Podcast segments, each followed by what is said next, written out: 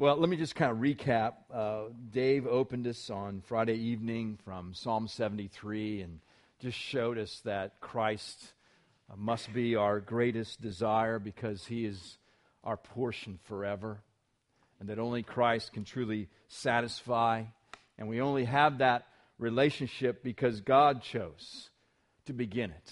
It was his choice, as Dave showed us really so well yesterday from Ephesians 1. And then last night I talked about those things that can hinder us from growing in our relationship with Christ, those distractions that we all face each and every day. And Dave asked me to close our time together to speak about this what a devoted relationship with Christ looks like. And he's asked me to get very, very practical. So, this is going to be a practical message in that regard.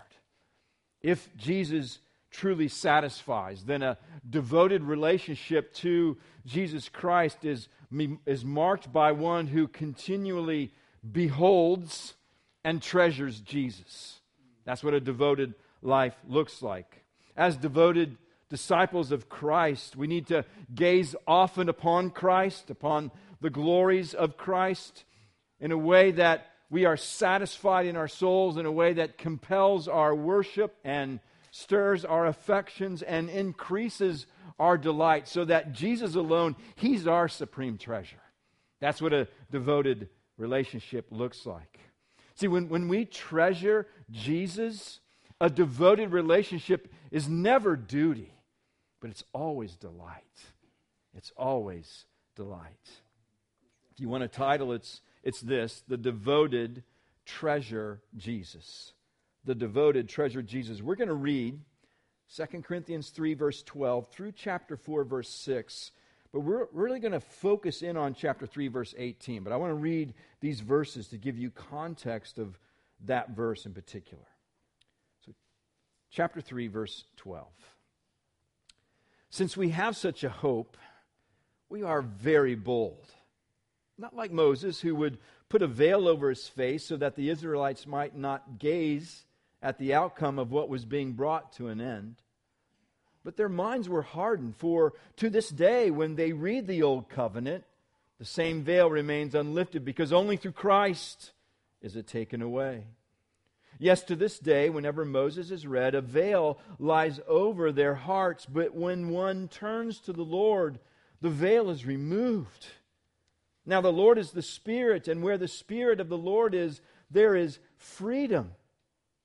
And we all, with unveiled face, beholding the glory of the Lord, are being transformed into the same image from one degree of glory to another. For this comes from the Lord, who is the Spirit. Therefore, having this ministry by the mercy of God, we do not lose heart, but we have renounced disgraceful, underhanded ways. We refuse to practice cunning or to tamper with God's word, but by the open statement of the truth, we would commend ourselves to everyone's conscience in the sight of God. And even if our gospel is veiled, it is veiled only to those who are perishing. In their case, the God of this world has blinded the minds of the unbelievers to keep them from seeing the light of the gospel of the glory of Christ, who is the image of God.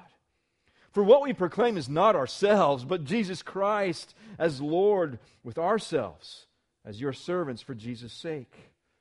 For God, who said, Let light shine out of darkness, has shone in our hearts to give the light of the knowledge of the glory of God in the face of Jesus Christ. Let's pray. Lord, I just want to pray and ask for the Spirit to fill us again. I pray that you push out distractions from what awaits us in this coming week. Distractions from what awaits us even when we return home today. And that we would just, for these next few minutes, just be with you. Just be with Jesus. And may the Spirit work in such a way that we together gaze and behold and treasure Jesus. Help us to do that now, we pray. In Jesus' name, amen. For over 33 years, for over 30 years, 66 year old Larry Hester lived in darkness. His sight was stolen by a disease that destroyed the photoreceptor cells in both of his retinas in his mid 30s. But on October 1st of 2014, through the help of a bionic eye, Hester got a glimpse of the world around him. As the lights dimmed in the exam room, Larry fixed his gaze forward and waited nervously.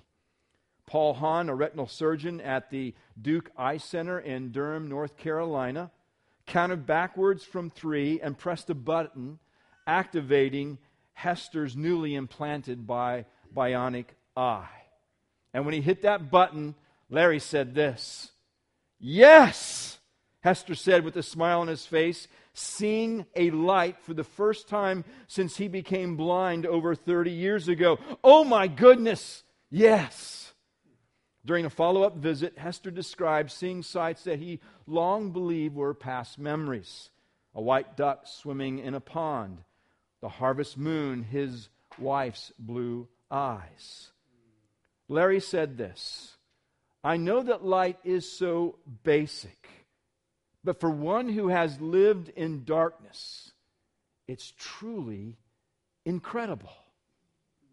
Now, I tell you that story because these verses that we just read, they're filled with imagery of blindness and sight, of darkness and light. We are told in these verses it is God who has shown out of the darkness into our hearts light so that we can see the glory of God in the face of Jesus Christ. Chapter 4, verse 6, so that we can have sight in that regard.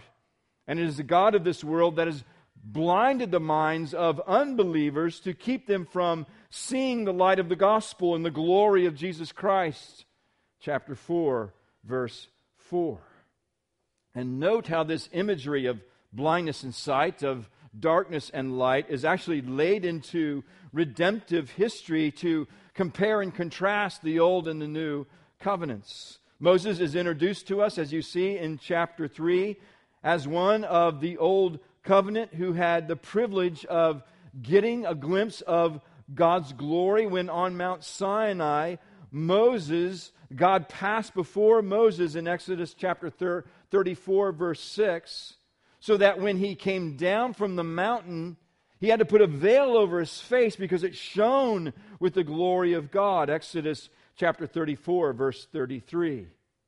But redemptive history changed when God the Father sent God the Son, Jesus Christ, into this dark world as the light of the world.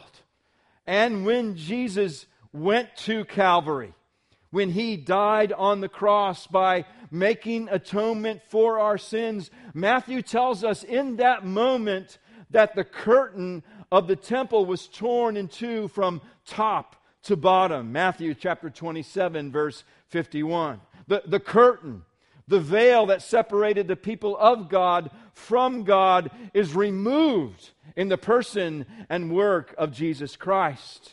So, unlike the old covenant where only Moses could see the glory of God, now in the new covenant brought by Jesus Christ, everyone who turns to Christ, chapter 3, verse 16, can see and draw near and can gaze upon the glory of Christ.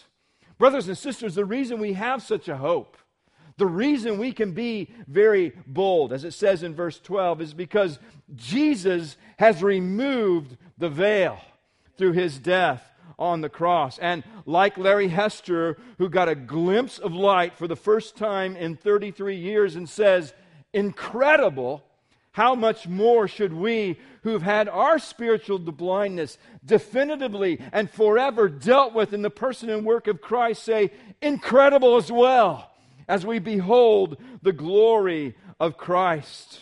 And not only do we have hope, not only do we have boldness, note in verse 17 it says that we also have freedom. Verse 17 tells us that we have freedom in the Spirit to draw near to God and to gaze upon His glory. This mentioning of the Spirit, it reminds us of the work of the Spirit even in our own salvation. The Spirit regenerates our hearts, John chapter 3, verse 6. The Spirit convicts us of sin, John chapter 16, verse 9, and shows us our need for a Savior. It's God's work in us through the Spirit that shows us that we need Christ, and it leads to our salvation.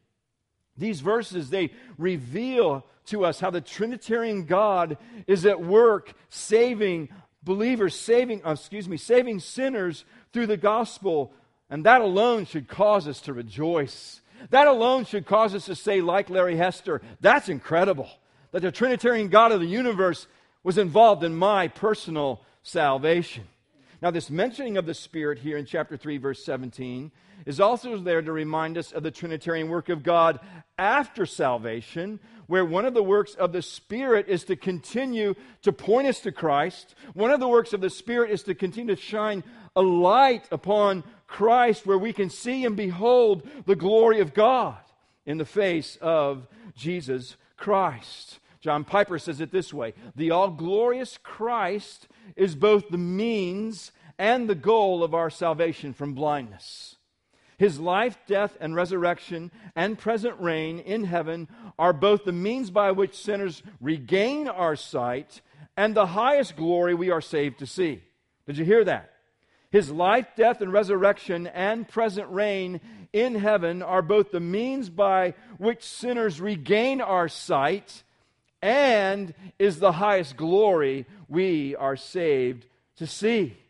Verse 18 is filled with this imperative, this thing that we're to do, to behold the glory of Christ. But we've got to remember it's rooted in gospel indicative, it's rooted in gospel truth. Because of Christ and what he's done on the cross, the veil has been torn. The veil has been removed. The only way that we can do verse 18 each and every day is because of what Christ has already done for us in the gospel. And so you and I, we can draw near in boldness. We can draw near in hope. We can draw near in freedom. And we can gaze and we can behold Jesus Christ. At one time, we were blind. We were blind. But now, like Larry Hester, we can see and we can savor we can gaze and we can behold and we can treasure Jesus because of what Jesus has done for us in the gospel. Now, this word behold here in verse 18, we got to understand what it means. Verse behold means it means to see. It means to gaze upon. The Bible tells us just repetitively over and over again there are two kinds of seeing. There is physical seeing. God made us with eyes so that we could see. There's even a reference to that in chapter 4, verse 6, where it says, For God said, Let light shine out of darkness. That's Genesis chapter 1, verse 3. We're out of darkness. God creates light, and then He creates us with physical eyes so we can see the light. He's talking about physical sight partly there, but the Bible repeatedly talks about the eyes of our heart, the eyes of our inner being, the, not just physical sight, it's the spiritual sight with which we can see the glory of Christ over and over again. We have the eyes of our head and we have the eyes of our heart. And like we must tend to the eyes of our, of our head, those that we have to go and get an eye checkup for, we need to tend to our spiritual eyes. We need to tend to our souls so that we can continue to behold and treasure Jesus. So, the question I want to answer today is this How do, the devo- how do the devoted treasure Jesus? How does the devoted person to Christ treasure Christ? Now, I'm going to give you a list of things to consider. These are very practical things that I mentioned. And I think that as you hear my list, there isn't anything surprising on the list at all. In fact, as, as you listen to this list, I think you'll say, well, that's, that's rather obvious. Before I was a, a, pastor, I worked for a pharmaceutical company for 14 years. I worked for a company called Wyeth. They're now owned by Pfizer. And later in my career, I was uh, based in their headquarters. And one of the things that, uh, that sort of amazed me or surprised me is that we would get in a little bit of trouble as a company. And so we hired these consultants and paid them thousands of dollars to come in and review what was wrong and tell us what we needed to do. And I can remember sitting in those meetings where those consultants are putting up on a whiteboard their analysis and what we needed to do. And as they put those things on this whiteboard, time and time again, it was, it was things that were obvious. So, why were we paying them thousands of dollars to tell us what we obviously needed to do? Because we were neglecting the obvious. That's why. And so, as I go through my list, consider if there are any ways in your life that you're neglecting the obvious. And I'll charge you my consultant fee later. How's that if I do that? Okay, six ways to behold and treasure. Six ways to behold and treasure. Number one, pray to behold and treasure. Pray to behold and treasure because God has lifted the veil from our hearts. And do you see, by the way, election there? Do you see what Dave taught on yesterday morning in Ephesians 1? It's God who lifts the veil, it's not us. That's election. That's his choice. Those that are still blinded there in chapter 4, verse 3. Why? Because God hasn't chosen them, which is, which is still a mystery and hard to understand, but it's true elections in these verses, but because God has lifted the veil from our hearts, you and I can approach God with, with boldness and with hope and with freedom because there's nothing that separates us from God now because of the finished work of Jesus Christ, and we can draw near and we can pray. But let's be honest with one another. There are times when the eyes of our heart they just grow dim. There are times when our love for Christ that grows cold. There are times when our passion and spiritual hunger for Jesus just becomes very weak. I know because I experienced that. Just a few weeks ago, uh, again, up in, early in the morning, doing my devotion, sitting at my desk, and I think I had late meetings the night before, so I was somewhat physical, physically tired. So I get out my journal, I get out my Bible, I left the iPad to the side this time and uh, began to write in my journal. I just began to read God's Word. And here's what's happening I'm reading God's Word, and it's like it's hitting my head and bouncing back down the page. Like nothing is being absorbed. It's not affecting me. It's, I'm just barely in, understanding when I'm reading, and I, I just keep trying to read. And finally, I, I just, in frustration, push back from my desk. I said, Lord, I'm just going through the motions. I need your help. Would you fill me with your spirit right now? And would you give me power so that when I read this word, it would affect me, it would change me, it would convict me, it would stir my affections for you? And I just began to read again, and the Spirit came. And the Spirit helped me in that moment.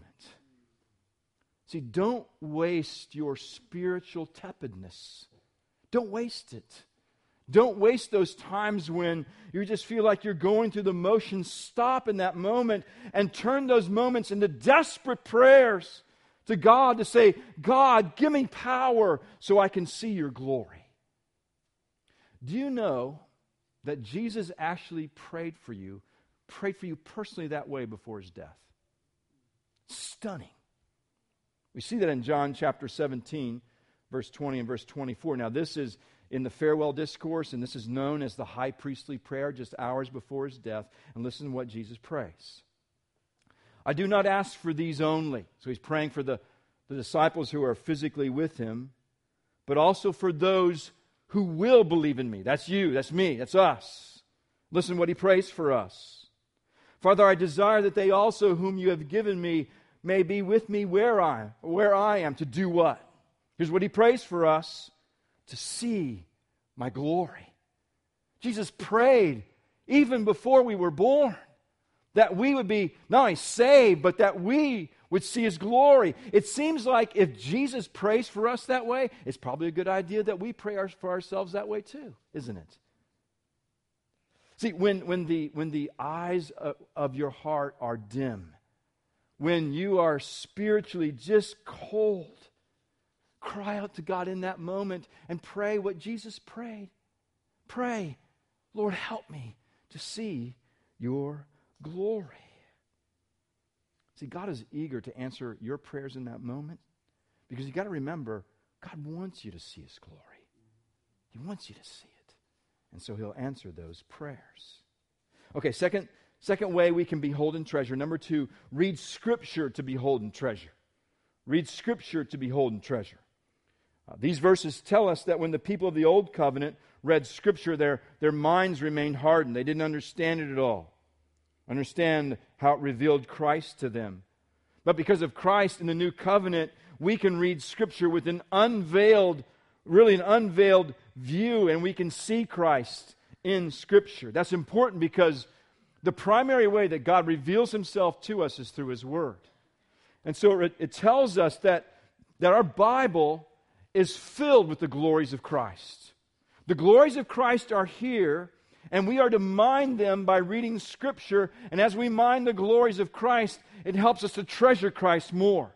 Let me say it another way Our Bibles are filled with treasures that help us treasure Christ more. That's what our Bibles are, are filled with.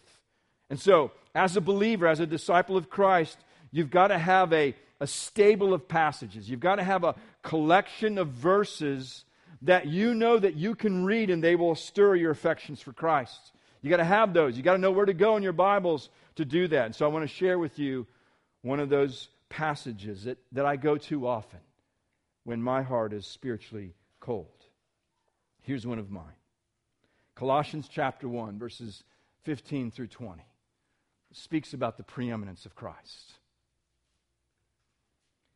He is the image, meaning Christ.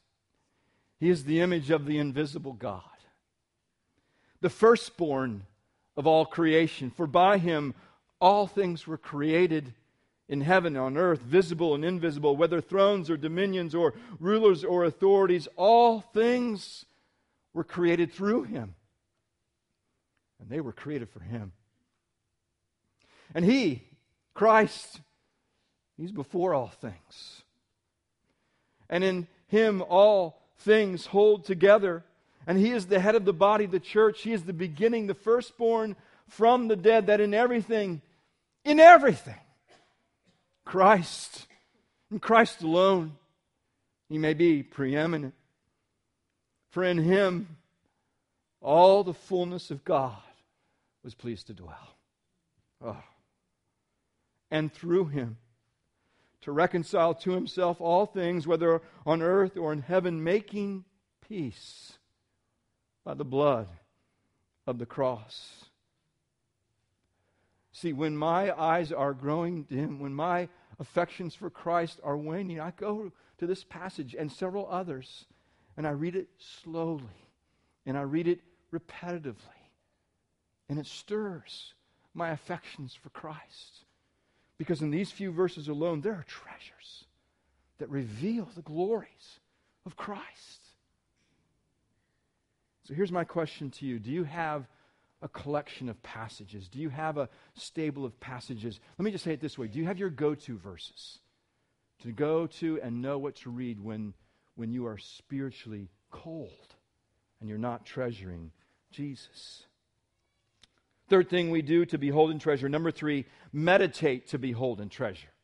Meditate to behold and treasure. We are, we are called not simply to read God's word, we are called to meditate on God's word. David says exactly that in Psalm 145, verse 5, where David writes, On the glorious splendor of your majesty and on your wondrous works, I will what? I will meditate. Now, David, you know, he was known to be a man who had a heart for God, right? And one of the reasons David had a heart for God is because he regularly he did this. He meditated on the glorious splendor of the majesty of God. That's why he had a heart for God. Now, the word meditate in Hebrew, it basically means to speak. It means to to mutter, it means to muse, it means to mull over, it means to ask questions about it and to ponder its implications for your life. It means to ponder the implications for Sovereign Grace Church of Sydney. So, what I want to do is I want to meditate on one of the verses I just read, Colossians chapter 1, verse 17. It's actually only half a verse, and we're going to meditate on it together. All right? And He is before all things. And in Him, in Christ, all things hold together. What does it mean? What does it mean for you that Christ is before all things? What does that mean for you? What does it mean for you that in Christ all things are held together And if Christ does hold all things together, what are the implications for your life and what are the implications for your church? See, this verse, this verse alone is comforting when you are going through difficulty and trial. That was mentioned last night. One going through trial. Several of you may be going through difficulties and trials right now. This verse is something that you need to meditate on because when it seems that your life is falling apart, Christ holds all things together in that moment. He's got you, and He's got your situation. And in that moment, in your deepest and darkest trial, you can actually treasure Christ. Why? Because He holds all things together. Astounding truth. My point is this a half a verse, meditating on half a verse, brothers and sisters, it causes you to behold and to treasure Christ. See, the devoted meditate so they can treasure Jesus. Okay, fourth thing that we do to behold and treasure read good books to behold and treasure. Read good books to behold and treasure. Now, obviously, we want to primarily read Scripture, but supplement Scripture with reading good books. So, to treasure Christ more, you've got to be committed to be reading good books. Those that are rich of, with truth and they, they contain sound doctrine. We have to be willing to read tough books, books that will make us think in ways that we've never thought before, to think hard about Christ and to sharpen the eyes of our heart. C.S. Lewis says it this way I tend to find the doctrinal books are often more helpful in devotion than the devotional books, and I rather suspect the same experience may await many others. I believe that many who find that nothing happens when they sit down or kneel down to a book of devotion would find that the heart sings unbidden while they are working their way through a tough bit of theology with a pipe in their teeth and a pencil in their hand. So, get a pipe in your teeth, get a pencil in your hand, and work through a tough bit of theology. And your heart will sing unbidden to Christ. A couple years ago, I spent several months reading through the letters of Samuel Rutherford devotionally. I, I just, that was a part of my devotions. And I can't wait to meet Samuel Rutherford in heaven.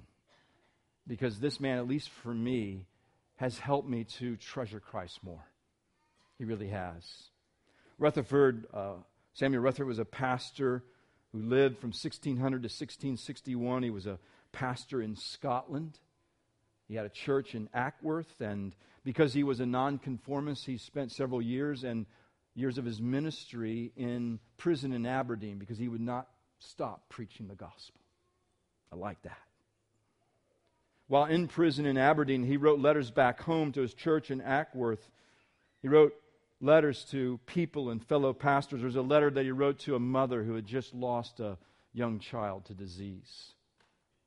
And there's a, an astounding letter that still affects me. He writes to a pastor in London who's in the Tower of London and about to be martyred because he won't stop preaching the gospel. And Rutherford is helping him treasure Christ before he dies and he goes and he sees Christ. I want to read a section of a letter to you that Rutherford wrote from prison in Aberdeen to James Guthrie. James Guthrie was an elder back home in his church at Anwoth, and Mr. Guthrie was just going through a real difficult time. And so, what Rutherford was trying to do in pastoring from afar was to hold before him the glory and the beauty of Christ so that he could make it through this trial. And this is a part of what the letter said. Come in. Come into Christ and see what you want and find it in Him. He is the shortcut, as we used to say, and the, the nearest way of escape of all your burdens. I dare avouch that you shall be dearly welcome to Him. My soul would be glad to take part of the joy you should have in him. I dare say that angels' pens and angels' tongues know as many as many worlds of angels as there are drops of water in all the seas and fountains and rivers of the earth. They not, cannot paint them out to you. The beauty of Christ is incomprehensible. I think his sweetness, since I was a prisoner, has swelled up to me to the greatest of two heavens.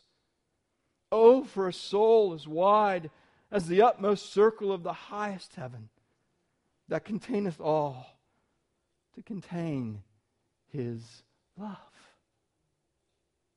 See, for me, when I read Rutherford, I just, I just sit back and I, I behold and I treasure the beauty of Christ. My point is this you've got to have your Rutherfords. Now, it's going to be different for different people. When I read Rutherford to Jill, she says, What in the world is that man saying? That's what she says to me. And so it doesn't stir her affections for Christ. She's like, That's confusing. So, what you read that stirs your affections for Christ is going to vary from person to person. The point is this as you read those tough books, pay attention to what stirs your heart. Pay attention to what stirs your heart for Christ. It's one thing for me, it's different for Jill.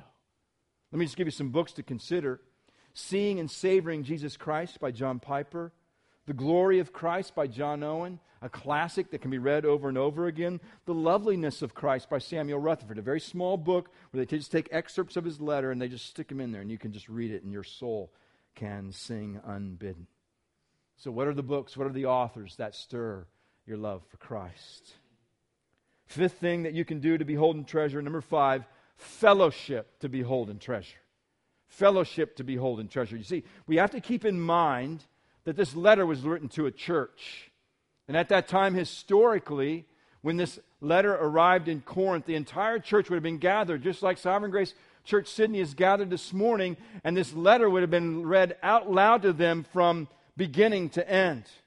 And so together they would have heard, and we, we, Corinthian church, and we, we, Sovereign Grace Church of Sydney, and we all, with unveiled face, beholding the glory of the Lord and being transformed into one into the same image from one degree of glory to another for this comes from the Lord who is the Spirit. The point is this the, the treasuring of Christ is not just an individual thing, the treasuring of Christ is a community thing as well. It's something that we need to fellowship over because we share Christ. We have to help one another to behold and to treasure Christ It's kind of what I think the author of Hebrews was getting at a little bit in Hebrews chapter 3, verses 12 through 14. Take care, brothers, lest there be in any of you an evil, unbelieving heart leading you to fall away from the living God. But exhort one another every day, as long as it's called today, that none of you may be hardened uh, by the deceitfulness of sin. Now, why do we need to do that? Why? For, because, for, we share Christ. Why do we need to do that every day? Because we share Christ. If indeed we hold our original confidence firm to the end. Brothers and sisters, you as a church, you share Christ. And you have to help one another behold and treasure Christ. So we've got to make sure that we don't have our definition of fellowship defined too narrowly, make it sufficiently broad. Fellowship is a broad definition. It includes praying for one another. It includes confessing sin to one another. It includes accountability. It includes serving one another. It includes encouraging one another. But if the most important thing that we share is Christ, then we must share Christ. Then we must help each other to behold and treasure Christ. So, back home, the life group that Jill and I are a part of, the, over the last couple of years, we've devoted at least one meeting a year to doing this. Marty Machowski, who leads our our community group. We call them community groups, our life group. He'll send out a, an email a couple of weeks before, and he'll say, uh, On our meeting uh, on Tuesday night, what I want you to do is to bring the passages or the quotes or the songs that have helped you recently to treasure Jesus. And then we just take an evening and we just go around the room, one by one. People sharing verses and quotes and songs, many times in tears because they have helped them to treasure Jesus. It's a sweet moment of fellowship. It, it is exhorting one another every day in Christ. So, if you're a life group leader, consider doing that sometime over the next several months because the devoted help one another treasure Christ. Sixth thing that can help us behold and treasure. Number six, sing songs. Sing songs to behold and treasure. Scripture is filled with songs. There are several different kinds of songs in Scripture songs of praise, songs of deliverance, songs of confession, songs of celebration. Songs can be one of the ways our souls can gaze upon the glories of Christ and stir our affections for Christ. So pay in, in, in particular attention to those songs or those parts of songs that just overwhelm you, that stir your affections for Jesus. Pay attention to those and sing them often. So I want to share with you one of mine. One verse from one hymn, and to spare you, I'm not going to sing it. We sang this just, I believe, last night. A verse from Be Thou My Vision. Riches I heed not nor man's empty praise. Thou, Jesus, thou my inheritance, now and always. Thou and thou only. Only you, Jesus, thou and thou only, first in my heart. High King of heaven, my treasure, thou art. I think of that verse often. I sing it often because it helps me love Jesus more. It helps me treasure Jesus. Now, some of you are sitting here going through a very difficult time. Maybe you're in a present darkness. Jill and I, we've been through difficult times. We can relate. We don't necessarily want to sing these songs in those moments. It can be hard to do that, right? And so what I found is there's language, there, there, there's a verse from a song we sang last night at the end of the meeting that really helps me. It's that song, Shine Into Our Night, that says this Jesus Christ, oh, shine into our night.